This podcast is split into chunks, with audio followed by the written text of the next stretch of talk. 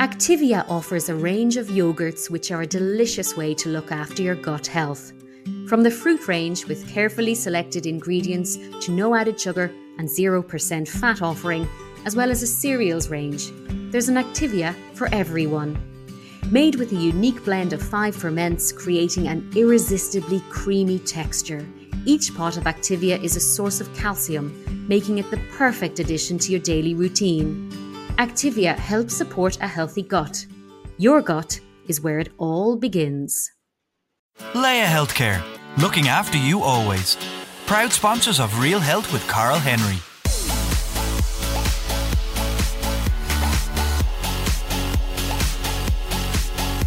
Hello and welcome to Real Health with me, Karl Henry, in association with Laya Healthcare. Folks, with groups of up to 15 people now able to train outdoors, people are getting back into exercise, getting fit, and getting back on track. There'll be lots of common injuries that are going to be coming up in terms of from team sports and on a personal level over the course of the next couple of weeks. So I thought it would be great to get someone on the show who knows all about that and who will tell us absolutely everything that we need to know. I'm delighted to be joined by chartered physio with Tipperary GAA and sports broadcaster Lauren Guilfoyle. Lauren, welcome to Real Health. How are you? Good, good. Thanks so much for having me. We're delighted to have you on. So tell us a bit more about yourself, first of all. We want to get to know you a little bit first, and then we'll go into all the injuries and all the technical stuff they're going to tell us about too. But um, tell us about what you do. Yeah, so I'm a chartered physiotherapist. I graduated from the University of Limerick back in 2016, so not all that long ago. I, uh, it was four years since my graduation this week, actually. Um, so I suppose over the last four years, I've tried to carve out a career in sports physiotherapy. Um, that's a huge passion of mine. It's always been my ambition, I suppose, to work as a sports physiotherapist, uh, specifically given my upbringing here in East Clare. We're kind of hurling mental down in, in this part of the world. Um, so I started my career out in Dublin and then I spent the last three years working in Tipperary.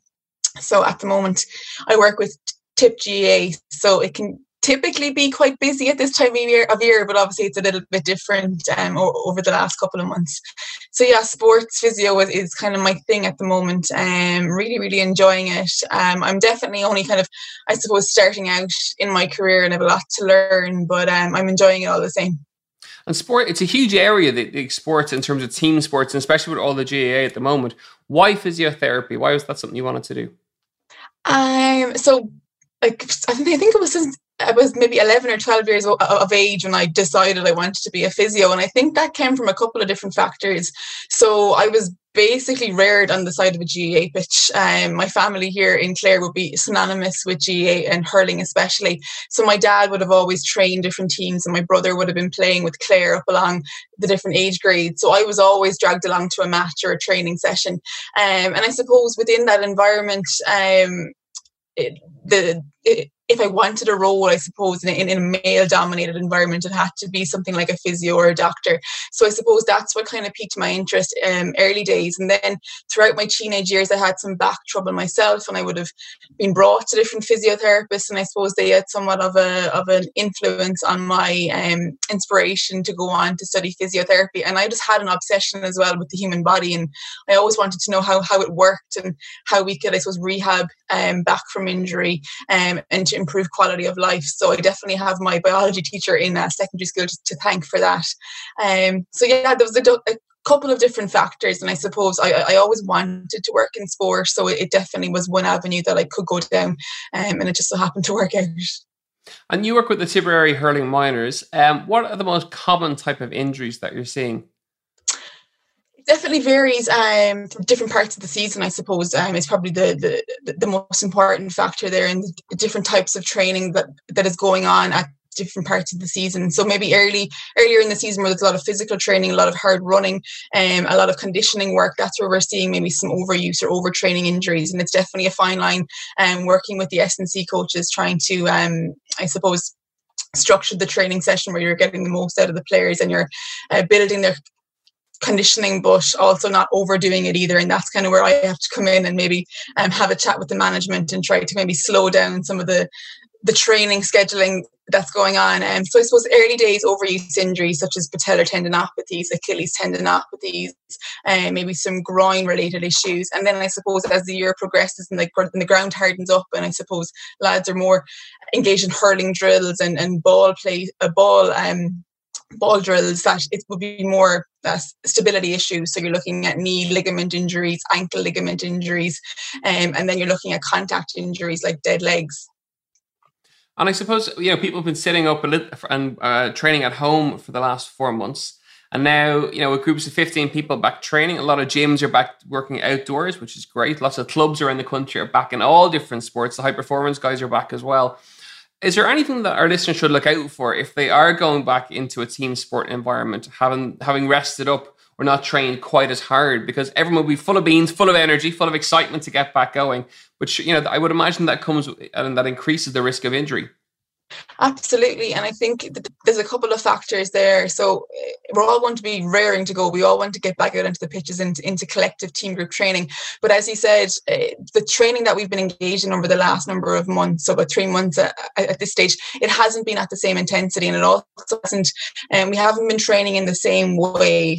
A lot of GAA players, um, while typically would be involved in like a multi-directional contact sport um, of high intensity, they've all adapted to being five and 10k runners over the last three months. Uh, so I suppose over the next couple of weeks and in the next couple of months, they are going to be transitioning back into a multi-directional game, and they haven't, uh, or they will need to adapt back into that type of movement again. So I suppose over the next couple of weeks, um, I'm, I'm pleading with um, GAA players around the country to start thinking about that, to maybe cut down in the amount of mileage that, that, that they are doing. Think about adding in accelerations, decelerations, high-speed running, um, and adding in multi-directional running as well, because these are the types of uh, movements that they will be exposed to during training sessions and during matches. Um, and we need to get the body to, to start to adapt to that type of stimulus. Um, and I suppose like over the last number of weeks and months, there's been numerous webinars, um, considering there's nothing to do in the evening or there hasn't been over the last while. So I'm really hoping coaches have, have used this time to upskill as well, because obviously um, they are the ones that are going to be setting out the agenda for training over the next couple of weeks. And with the first couple of weeks being completely, I suppose, physical training based, we're not going to have contact, uh, that it's important that we do that in, in a safe manner and we don't suddenly spike our training load and look at injuries such as Achilles tendinopathies, patellar tendinopathies, among other different issues. And uh, yeah, do you think the fact that you know there were coaches around the country who would have been you know dying to get back uh, training, get back you know getting ready for matches and stuff again? Do you think there's a chance that they may be pushing teams a little bit too hard too early, and that they should you know ease them back in gradually, depending on what kind of work the teams have been doing over the course of the last four months? Absolutely. Like they should definitely be easing players back in over the next couple of weeks. And I suppose like in, in these next two weeks before I suppose collective training can resume on pitches, it's maybe getting in and I was setting a training agenda for the players at home, maybe tracking their training load, something very simple like their RPE by their time training, and just I suppose see where the players are at, so that when you actually get back out onto the pitch in two weeks' time, that you can I suppose hit the ground running, but at a level that is appropriate to, to that group at that time. And I suppose and, and another kind of fear I have is that over the past couple of weeks and months, players have consistently been training because I suppose it was quite an uncertain time. Players didn't know what, if a championship was going to occur, and if it was, how much of a lead up would they have? And I suppose from a psychological point of view as well, it's trying to find the motivation um, now or, to, or to, to keep that consistently over the next couple of weeks and months as they actually do have competition and training. And then I suppose when you're looking to the inter-county game as well, to now have to face into all that preparation, all that championship period with their club, and then back into inter-county, and then they're straight back into inter-county for 2021 after that. So that there's a lot to um, a lot to consider and I suppose um, from a psychological point of view, that's kind of what inspired my interest in, in going back to study sports psychology is kind of looking at the player holistically and not just looking at the, the injured knee or the injured ankle and to look at the person behind that as well. Yeah, presumably it's very difficult for people, you know, not just GAA players, but anyone listening in who gets injured it's a it's a terribly difficult time because you want to go out and do the exercise that you love to do. There's an issue and an injury obviously preventing you from doing that. So the psychology component of how to stay mentally well and stay mentally focused is really really important to getting back on track as quickly as possible. Mm-hmm, absolutely. So, uh, like when we look at the athletic identity, especially with athletes that um, I, I suppose sport is their life, not being able to actually engage in that activity can can be quite um, what's the word? I suppose just horrible in terms of a, sensation or an emotion. Uh, and so to suddenly have that taken away from you and to be taken away from that social group as well, um, it can be quite difficult. And I suppose it, it, it's about trying to find new meaning in this new period of rehabilitation. And for some people, it can be quite short, and for some people, it can be quite long.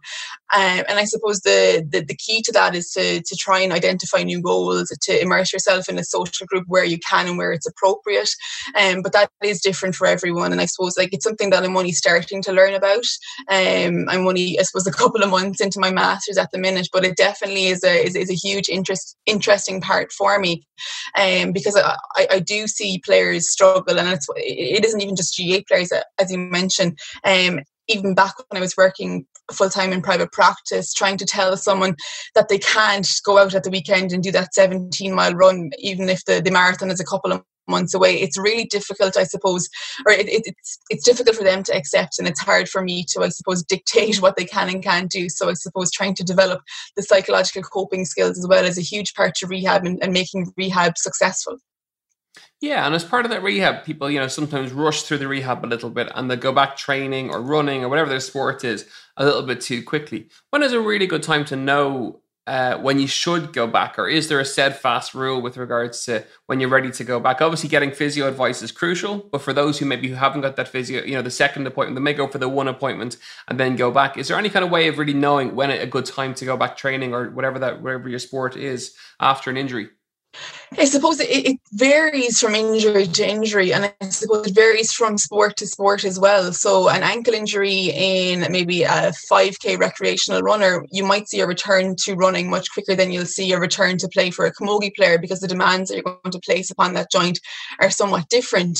Uh, so, it, it's probably not a, an answer that I can give that's quite general, um, but you have to really zone in on, on the activity that you want to go back into and see can you progressively increase your tolerance to the loads that are placed upon that joint within that activity. So it really, really varies. But I suppose it, it is a case of building up tolerance to different stresses um, and maybe kind of stepping away from the just rest for a couple of weeks and see how we get on. The body does need stimulus to adapt and to be able to withstand different loads and different stresses in the body.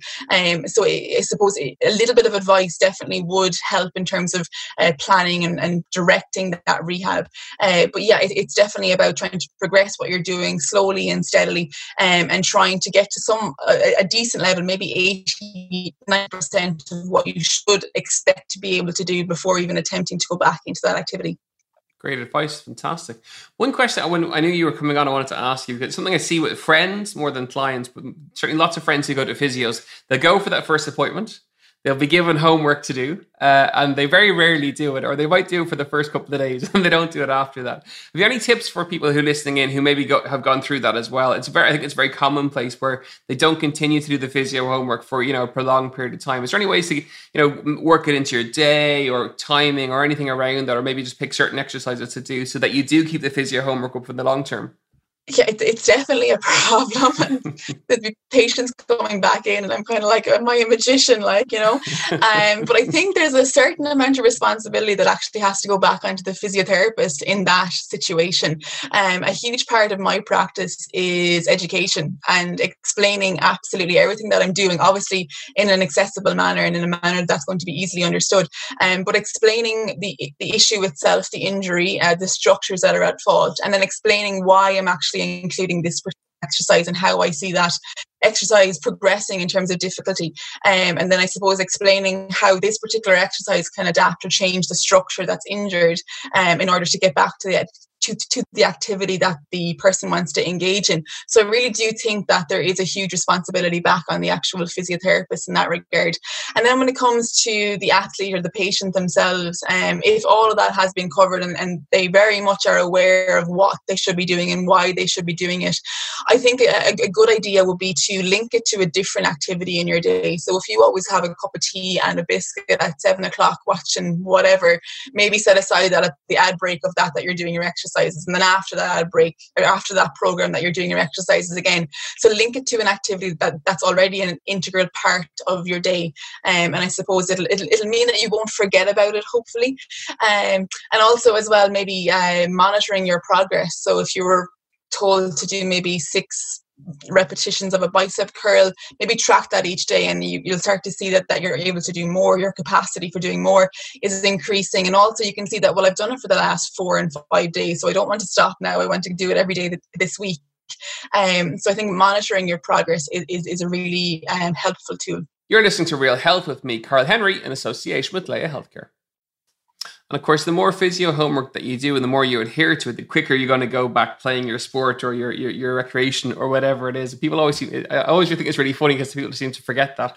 Um, we've chatted lots about sports, about Gaelic and stuff like that. Now I want to take it back to, I suppose, our listeners and the normal things that I that I would see. So if I do a Q&A on Instagram, which, which I tend to do every weekend, we get loads and loads of questions in. And on every question I respond to, go and see a physio, ask a physio, book a physio appointment. I am not a physio. But every time we do it, we get tons of questions in, and a lot of the questions are quite similar. So I've um, taken note over the last couple of weeks of a few of them. One that comes up all the time is shin splints, and I thought that'd be a really good place to start in terms of normal things that, that, that we would see on a regular basis outside of Gaelic and outside maybe of sports for the regular walker or runner. So let's chat a little bit about that and what people can do if they do have them. So shin splints, it, it, it's the technical term for it, I suppose, is medial tibial stress syndrome, and it's basically where the surface of the bone is is a little bit inflamed, and eh, or, or the actual surface of the bone, there would be a stress injury present, and that would occur as a result of a, an increase in training load typically. Now, there obviously is a couple of other variations of how that might actually um, present, but this typically occurs when a, a, person has suddenly increased their training load. Uh, and that could have uh, come as a result of maybe doing an extra two runs a week for whatever reason uh, for changing the surface. Um, not to say now that, that the roads are a bad surface, just it, it's a change in surface. Um, and potentially change in footwear. Uh, there's, there's numerous different factors that, that can actually uh, result in an increase training load. And if we increase our training load by more than kind of 15 to 20% in a week, uh, that can actually start to cause more than just, I suppose, micro damage on the surface of the bone. So micro damage is quite normal. For us to get stronger, for our bones to get stronger, for our tendons and our muscles to actually get stronger, we do need to actually put some tiny little tears and a tiny bit of damage in those structures, the body comes along, heals those little tears, and it makes that structure stronger. So this happens after every training session that we do if it's appropriately designed. Uh, but if we start to progress too quickly, uh, too soon, we start to increase, uh, include more runs in our week that our body, I suppose, hasn't yet adapted to. Those tiny little tears become bigger tears, or they become bigger fractures, or, or, or big issues on the surface of the bone and they aren't allowed to heal. So if you go out for a run tonight um, you give yourself tomorrow off but you go for another run the next day you give yourself a night off. And, and i suppose you, you aren't giving the body time to adapt to that stimulus in between. We can start to see this inflammation start to build up um, the unfortunately, kind of what typically happens is you take a couple of days off. So you take a week off, the pain's gone, great. So I have to make up now for the, the couple of runs that I missed, and you're back out again three and four nights in a week. Um, so I suppose the the really important factor to, to, to note when it comes to shin splints um, is that we need to deload. We need to take our body weight off the, the road or wherever we we're, r- running over the past week or so, let that pain settle right back down. That we're able to walk pain free is, is number one. If we can't walk, we can't run. Um, and then we need to slowly build up our training load again. So we're not progressing more than 20% in a week. And I suppose a very simple um, uh, explanation of that is if we do one kilometer this week, we shouldn't do more than 1.2 kilometers next week. Um, so this is very, very um, different for each person. So what you might be able to do, I might not be able to tolerate. Um, so again, it goes back to monitoring, writing down what we're doing, maybe using a different app, Map My Run, whatever it might be. Um, and then slowly increasing and that will allow our body to adapt to that stimulus and should hopefully get over the issue of the shin splint and i think a really important uh, phrase that i heard a couple of years ago at a conference was that we can't rub ourselves out of an issue that we moved ourselves into. Um, so it's really important that we actually adapt how we're moving and, uh, and use movement to actually adapt our body. We can't just go for a massage. We can't just hop on the foam roller for these types of issues. If we moved our way into them we need to adapt and change or move back to square one Fantastic. That's the best advice on shin splints I've ever come across. So I'm going to send everyone to listen to this podcast when, when they ask for a question in future, which is great. Um, over the course of the last couple of months, obviously people are working from home. They're not at their normal desk with their normal seat and their normal monitor or laptop or whatever. So we've had a lot of people come um, emailing and, and, and uh, doing DMs and stuff with back pain from sitting, you know, working from home chat to us a little. I know it's a very broad question and a very, you know, it's very broad, but chat to us a little bit about that maybe with people who are working from home in mind in terms of maybe desk setup or things they can do to loosen their lower back out if it is getting tight over the course of the workday now that they're working from home. I suppose the first thing that we need to figure out is, is what's causing the back pain, um, because obviously the, there are a load of different diagnoses. Um, one very common diagnosis in about 80 to 90% of back pain is what we call non-specific low back pain, um, and this can uh, occur as a result of sensitivity building up in, in, the lower back, and that can occur as a result of um, a period of immobility. So as you mentioned, sitting at home, sitting down quite a bit more, um, this can just cause an increase in sensitivity in the lower back, and things that typically wouldn't have aggravated us or hurted us um, now are. Now, that's not to say that uh, pain equals injury. And um, when it comes to the back, typically that isn't the case. In some in some cases it, it is, but in the vast majority it isn't. Um, so I suppose it, it's really trying to set aside time to bring movement back into the back. So we have um, loads of different vertebrae in our back and they all need to be moved uh, individually each day so that we're not just sitting in one solitary position so the likes of yoga the likes of pilates are fantastic um, to bring mobility back into the back um, and it's very easy to follow uh, videos and tutorials on that online. Uh, when it comes to the actual desk setup itself, um, I I suppose it's it's not sitting in one position for a long period of time. That's probably the the very basic um, explanation of it. So every hour, every 40 minutes, maybe set a reminder on your clock or on your watch. Just get up, move around, even if it's just walking downstairs to get a glass of water. You're adding a little bit of mobility into the back. The muscles, our, our muscles are contractile structures. They're meant to get longer and get shorter, and there's meant to be an increase in blood flow and a de- decrease in blood flow. Uh, so it, it's about kind of putting the muscles through those through those different states. If we're sitting in one position, we're not stretching or we're not lengthening the muscles, we're not encouraging additional blood flow to the area. Um, so we kind of are creating a situation or an environment for tightness to come into the back. Um, and that can be quite uncomfortable. And I think that's a huge factor when it comes to back pain. If we have tight back muscles, it can be quite uncomfortable and we get fearful of that. Um, and it's it's not something that we should be fearful of, but I know that's easy for me to say as someone um, who's obviously studied this area. Uh, so I suppose trying to move a little and move often is probably the best advice I can give with regards to that. Another question we get a lot is around injury prevention and kind of recovery methods and the best way to recover after exercise, no matter what the exercise is. What are your recommendations around that? So, for recovery, about 99% of the things that we can do to positively benefit recovery are free. We don't need to go out and spend money on this type of fad and this whatever type of fad is, is stylish at, at, at, the moment. A good training plan is absolutely key. So kind of that harks back to what i was saying when it comes to let's say preventing shin splints um, or even over the next couple of weeks as we return to collective team sport. A really smart training plan and again i know that's easy for me to say so if that's something that you don't feel comfortable doing to contact your local physiotherapist or your local S&C coach and they can help you with that. Um, so to structure your week in a way that actually allows for like actual physical structural recovery um, of both our muscles um, and our bones, our musculoskeletal system. So that's definitely key. If we haven't nailed that, um, we are kind of fighting the tide in, in, some regards. Sleep is hugely important. That's when our healing actually occurs. Um, so obviously the, there's different recommendations per each age group um, but getting the maximum amount of sleep to aid recovery and also our diet, uh, water intake, these types of things that are quite, I suppose, easily accessible if we know what to do. Then, when it comes to the likes of foam rollers, um, stretching, massage, to be honest, there isn't there isn't a huge body of work to actually suggest that there's a substantial benefit from these types of things. Um, they are kind of the the one percent. If you've nailed everything else, if your training training load is is, is decent, if your sleep is decent, if your diet is, is on point, that's when we can start to think about adding things in like foam rolling and stretching and these massage guns that seem to be absolutely everywhere. Um, we see elite athletes using these types of um, equipment, and I suppose they're they're in that position because they have that 99% under control, and they kind of I suppose have the, the funding or, or the to to look into these recovery boots and ice uh, ice machines and all these different um, types of equipment so I suppose maybe to not look directly at them for advice um, on recovery. They're they're unfortunately probably a different level than the typical recreational athlete. Um, so to go back to your uh, to your question, training load, sleep, and diet is key when it comes to recovery. Fantastic, great to know. Um, let's bring it back to yourself now. So, in terms of the future, uh, you've got your psychology uh, masters that you're doing, and you also do some sports broadcasting as well. You know, tell us a bit about that. Yeah, so um, I, I suppose it di- it's more digital media and social media that, that I work in, um, and that's kind of evolved over the last couple of years.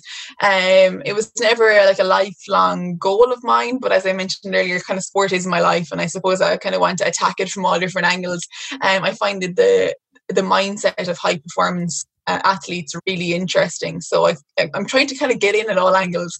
Um, so yeah, over the last couple of years, I've combined a couple of different loves of mine, and social media is one of those. I think it's it's amazing how we can access um, so many different people in so many different parts of Ireland and, and indeed the world. Um, so I've really honed my skills when it comes to social media. So I've actually started to kind of report on games through social media, um, which is pretty new when it comes to the Irish uh, sports media landscape and I've been working with the Camogie Association um, across last year's championship. And the plan was to cover this year's as well, but we'll see what happens. Um, yeah, I'm thoroughly enjoying that. It is busy, um, especially when I'm kind of coming off the pitch on a Saturday, maybe at a Camogie match, and I'm back on the pitch on a Sunday with Tipperary. Um, my my summers can be quite busy, so I actually have welcomed the break over the last while. And if people want to find out more about you, where can they find you? Uh, so yeah, social media, Twitter, um, Twitter or Instagram is probably the, the best bet. I'm Lauren Guilfoyle on Twitter at Lauren Guilfoyle, and I'm at Lauren underscore Guilfoyle on Instagram. Um, so that's kind of, I suppose, where you can follow me for physio advice. Um, I tend to throw up some physio Q and A's from time to time. Again, have the same issue at times going, please go to your local physio. I can't assess you over an Instagram DM. Um, but I try to, I suppose, educate there as well. That's kind of most important to me. Is um, education is key, I think, and if you can, if you can um, give education to your followers, you're, you're empowering them as well. So yeah, Instagram and Twitter is where you can find me. Fantastic. Lauren Guilfoyle, thank you so much for joining us on Real Health today. Fantastic advice, and our listeners will gain a huge amount from it. So much appreciated. Folks, I really hope you enjoyed that episode of Real Health with me, Karl Henry, in association with Laya Healthcare. As ever, you know where we are. It's Real Health at independent.ie, at Karl Henry PT on Twitter and on Instagram. Have a fantastic week, recover well, and apply any of that advice to any injuries that you may have. We'll see you next week for another episode of Real Health. Have a great week. Slán go fóill.